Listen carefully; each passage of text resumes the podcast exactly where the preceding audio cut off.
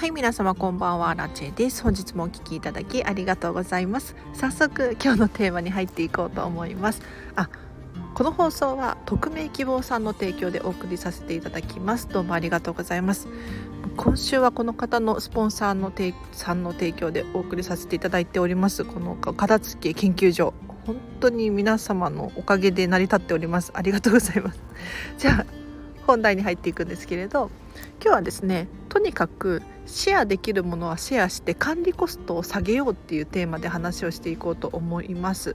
でこれ一体どういうことかっていうと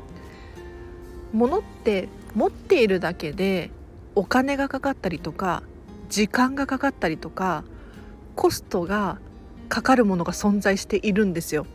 例えば分かりやすい例で言うと車だと持っているだけで税金かかるしガソリン代もかかるし保険も入らなければならないしお手入れも大変ですよね。これが管理コストですね。なので所有しているだけでこういった手間暇がかかるものっていうのが存在しているのでなるべくこういったものを手放してシェアできるものはシェアして使おうよっていう話をさせていただこうかなと思います。というのもですね私自身ミニマリストでなるべく自分自身で所有したくない タイプの人間なんですね。というのも極度の面倒くさがり屋でもう片付けコンサルタントを目指しているにもかかわらず自分自身は何もしたくないタイプの人間なんですねもういかに自分の時間を作るかみたいなところにフォーカスしている人間なんですよでそんな時に私がどうしているか何をすることによって管理コストを下げているかっていうとこれはですねシェアすることによって管理コストを下げているなっていうふうに思いますので今日はその情報をシェアさせてください。シェアをねします。で例えばなんですけれど私は今は実家に住んでるんですけれどかれこれ56年シェアハウスを転々としていたんですよ。で今はこのコロナの状況なので収入が不安定になってしまってちょっと安定を手に入れるために実家にいるんですがシェアハウスすっごく良かったです。というのもですね何がいいかっていうと本当に管理コストがガクッと下がります。で皆さん普通ね一人暮らしをするとかお家を買うとか引っ越しをするってなったら基本的には自分自身で家具だったりとか家電とかを買い揃えなければならないんですがシェアハウスに住むと全てのものがシェアなんですよ。要するに洗濯機もそうだしお鍋とかフライパンもそうだし全てのものが私自身が買い揃えなくていい状態 状態にあるので本当に管理コストが下がるんですよね。だって電子レンジ1個買うってなってもじゃあいくらのやつを買うかどういう機能のやつを買うかどういう色のやつを買うかっていうので本当に一つずつ悩みますよね。でこれが例えばカーテンどれにしようかなだったりとかなんだろうな下駄箱どれ買おうかなとか何かわからないけれどいろんなものがちょこちょこ重なって本当にお金もかかるし時間もかかるしもったいないなって思うんですよ。それがシェアハウスに住むともう全て揃っている。でさらにさらに水道光熱費とか w i f i とかもぐっと節約できるなって思いました。というのも、えーと家賃に加えて確か私の場合ですとプラス1万円とかでだいたいシェアハウスはですねあの水道光熱費とかも賄ってもらっていたんですよね。なんかあの月1万円で全部込みでってなると安いなって思いました結構夏場とか冬場とかエアコン使ったりしますし w i f i もねガンガン使うじゃないですか。で一人暮らしでその w i f i の設定をしようものならまず業者を呼んで w i f i 引いてもらってみたいなところから始めなきゃいけないんですよ。でさらに月ね数千円お金がかかると。こういうのが全部代わりにやってもらっているってなると時間もお金も浮いてるなってすっごく便利だなと私自身思っておりました。で最近はですね他にもいろんなものをシェアしていて例えばなんですけれど私は今最近ジムに通ってるんですね。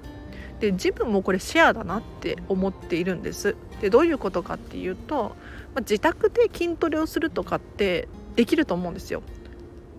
ただジムに行くともういろんなありとあらゆる設備が整っています。でしかもそれを管理してくれる人がちゃんといるんですよね。だから毎回綺麗な状態で使えるし安心安全で使うことができるんですね。だからもう本当に管理コストがぐぐっと下がっているって感じています。でジムの場合で言うとシャワーだったりとかお手洗いとかもあるわけですからこういったところも非常にね管理コストっていうのかな？が下がって便利に使わせていただいております。で最近本当に今日も使ってきたんですけれど他のことで例えるとシェアオフィスがめちゃめちゃ便利だよと思ったのでちょっとシェアさせてください。で私はですねあの見習いこんまり流片付けコンサルタントで普段は飲食店で働いているんですけれど片付けコンサルの仕事だったりとかっていうのはカフェを使っていたりしたんですね。要するにレポートを提出しなきゃいけなかったりとかなんかホームページ作ったりとか片付けのクラウドファンディングを立ち上げたりとかしていたのであのカフェとかでやるとすごくはかどるんですよ。で最近今日も使ってきたんですけれどシェアオフィスを使うとすごくはかどるなっていうふうに思いました。というのもシェアオフィスに行くとみんな働いてるんですよ。仕事してる人ばっかりなんですでカフェに行くとそうじゃない人もいたりしますよねおしゃべりに来ている人だったりとかもいるわけですなので人って結構周りの環境に左右されたりしませんか？なんかちょっと気になったりとかうんスマホが鳴ったらあ私が鳴ったのかなって気になっちゃったりとかしません？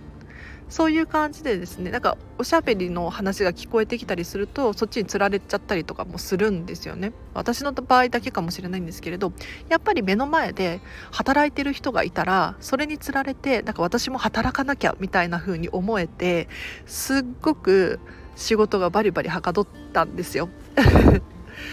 でシェアオフィスのいいところは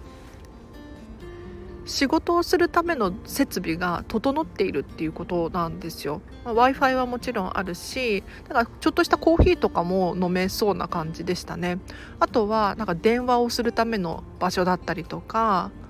なんだろう食事をする時はこっちを利用してくださいだったりとかか会議室が用意されていたりとかなんかねいろんなものが整っていて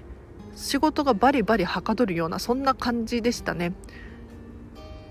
なのでちょっとね私もね月額でちょっとここシェアオフィス借りようかななんて今思っていて今日はドロップインって言って1日利用っていう形で使わせていただいたんですけれど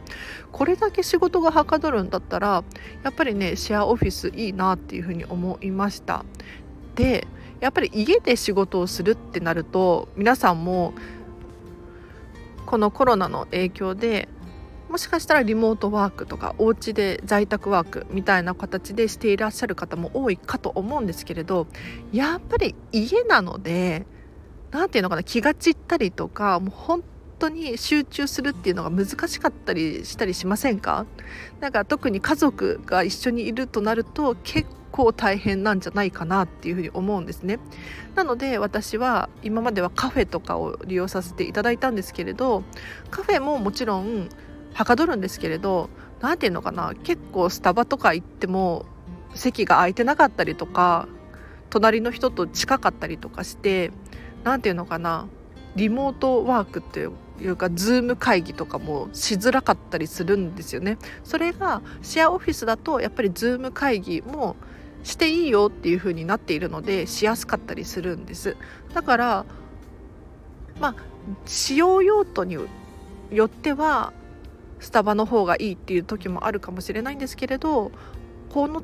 シェアオフィスも一つの手段だなっていうふうに思いました。でシェアできるものってこういったものに限らず全てのものってほとんどレンタルできたりとかするん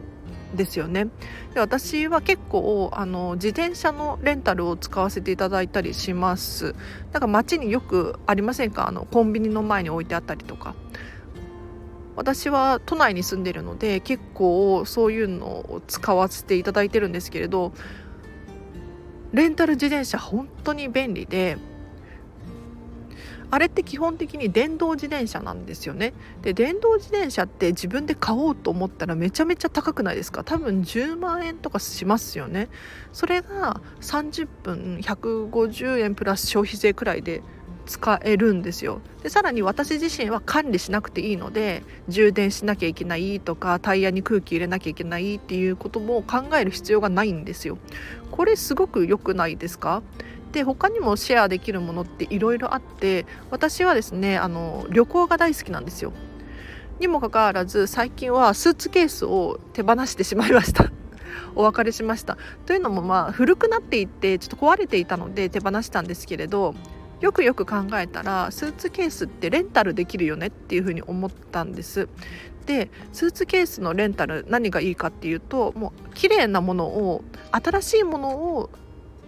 レンタルすることができるんです。だから例えば軽いものだったりとかデザインがめちゃめちゃおしゃれなものだったりとかそういうのをレンタルすることができると嬉しくないですか？だか自分がずっと使うものっていうふうに考えて買うとなるとやっぱりこういうお試しっていうのができなくってなんかデザイン重視っていうよりかはどちらかというと使用用途っていうのかな。こっちの使い勝手メインで買ってしまいがちじゃないですか。そうじゃなくってせっかく旅行に行くんだからなんか可愛いスーツケース持ちたいなとかっていう風に思った時にあシェアレンタルできるじゃんっていう風に思えてこっちの方がいいなって思いました。というのも本当にスーツケースって私も旅行大好きでよく使ってはいたんですけれど年に数回なんですよ使っても。毎日使うわけじゃないじゃないですか。そしたら毎回ね綺麗な状態のものをレンタルできる。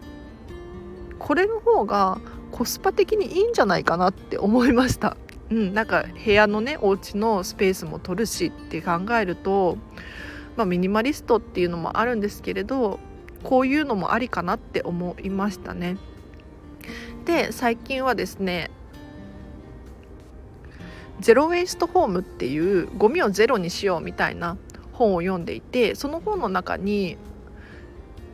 年に1回とかしか使わないようなものはシェアしようっていうふうに書かれていましたねなんか一人一人が持っておく必要なくって例えばお友達に借りたりとかお友達に貸してあげたりとかご家族で使い回したりとかそういうことをすればみんなで1個のものを持っていれば済むのですごく快適に使えますよね。うん、例えばなんだろうな DIY する時の工具だったりとか季節のものだったりとかこういうのもなるべく自分が持つのではなくって何かレンタルすることはできないかなとか考えてみるそうすることによって自分の所有するものが減るのでお家がすっきりするし壊れた時とかもまあ、管理コストがぐぐっと下がるので自分がお手入れしなければならないっていうことがなくなってすっごく快適に過ごせるんですよ。なので是非ちょっとミニマリストになりたいよっていう人とか管理コストがかかりすぎているなっていうふうに思う方いらっしゃいましたらこれってシェアできないかなレンタルできないかなっていうふうに考えるともしかしたら管理コストがぐぐっと下がって、まあ、お金だったり時間が浮いてきてストレスがなくなるかもしれないので是非参考にしてほしいなと思います。では今日はここまでにします。ちょっとごめんなさい。なんか頭が回ってなくて今日ね結構ずっと働いてたんですよ。朝から。だからなんか夜中に撮るとやっぱり頭回らないですね。うん。多分聞き取りづらかったかなと思います。すいません。じゃあ今日の合わせて聞きたいを紹介させていただこうと思います。今日はですねこれ本当は話したくなかったんですけれど私家事が嫌いですっていうテーマで話した回がありますので 是非リンク貼っときます。チェックしてほしいなと思います。でどういうことかっていうと私自身見習いこんまり流片付けコンサルタントなので片付けコンサルタントを目指しているんですよ。にもかかわらず家事とか大嫌いなんですよね。もう本当に情けないんですけど例えば洋服を畳むだったりとかお掃除をするだったりとかもうこういうのが嫌いでどうして嫌いかっていうとなんでこれ私がやらなきゃいけないのみたいな感じで思ってしまうんですよ。もちろんこれ当たり前のことすぎてやれよっていう話なんですが何て言うのかなそんな時間があるんだったら私はスタンド FM 撮りたいし本を読みたいしもっと勉強したいしやりたいことが多いんですね。でどうしたらその日々の生活でやらなければならないような家事を減らすことができるだろうかっていうのをとことん私は考えているんですよ。でそしたらミニマリストになったりとか週2でホテルに通ってみたりとか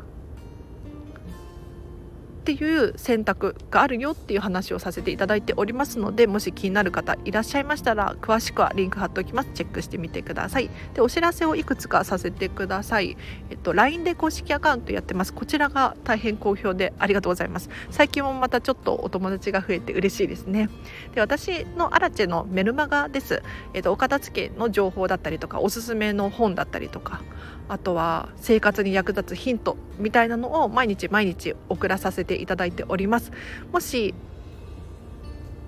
そうだな荒地さんのことが気になるとかいう方いらっしゃいましたらなんか写真とかも送ったりね動画とかも送ったりしていますので、はい、チェックしてほしいなと思います。あと私にメッセージが直接送れる設定にしてありますのでこのチャンネルのご意見ご感想だったりとか私に伝えたいメッセージがある方他にもお片付けのお悩みご相談ご質問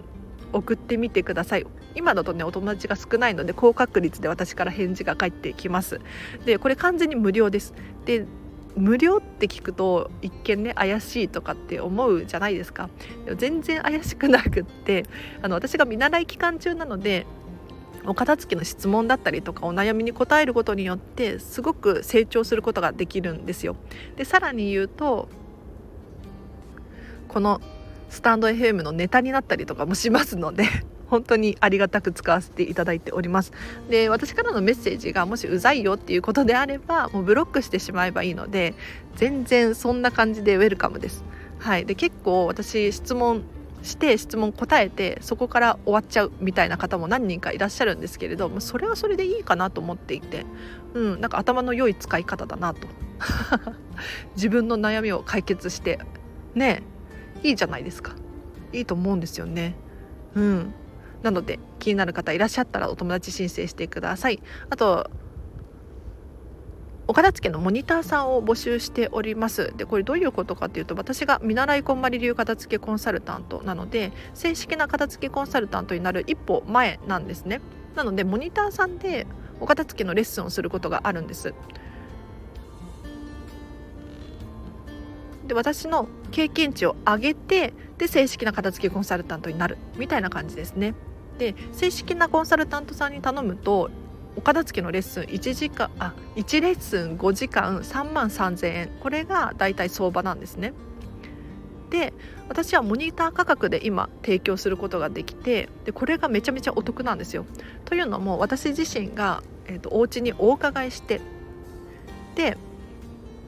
お片付けのレッスンを一緒にしていくなのでお洋服の選び方をこうこれはときめきますか？みたいな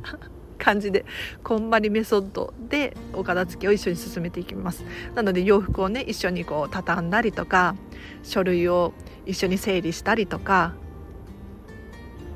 なんだろう。時には一緒にお掃除をしたりとか。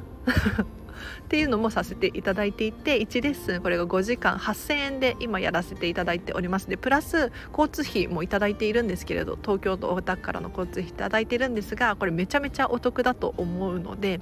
5月の末の予約までですね。はい。ぜひ気になる方いらっしゃったら、えっと、LINE 公式アカウントで直接メッセージ送ってください。でもし匿名で質問があるっていう方いらっしゃいましたらこちらのスタンド FM のレター機能を使ってください。これね非常に便利で匿名で質問を送れるんですよ。なのでお片付けのご質問だったりとか片付けコンサルのモニターレッスンの質問だったりとかぜひぜひ匿名で聞いちゃってください。では今日はここまでにします。ふう。今日もね実は朝朝じゃないか午前中かな。あちょっとここからは雑談なので聞ける人聞いてほしいなって思うんですけれど、まあ、ちょっとねヒントになることを喋ったりするかもしれないのでお付き合いいただけると嬉しいです。で今日午前中にですね岡田付の相談会っていうのを1時間やったんですね。1時間もうちょっとちょっとオーバーしてたんですけれど。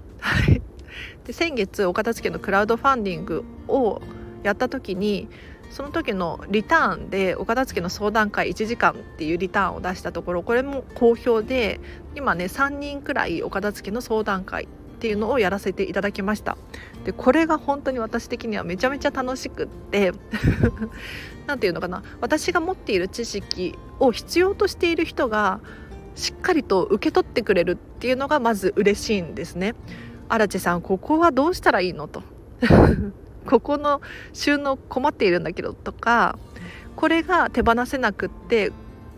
どういう基準でどうしたらいいですかとか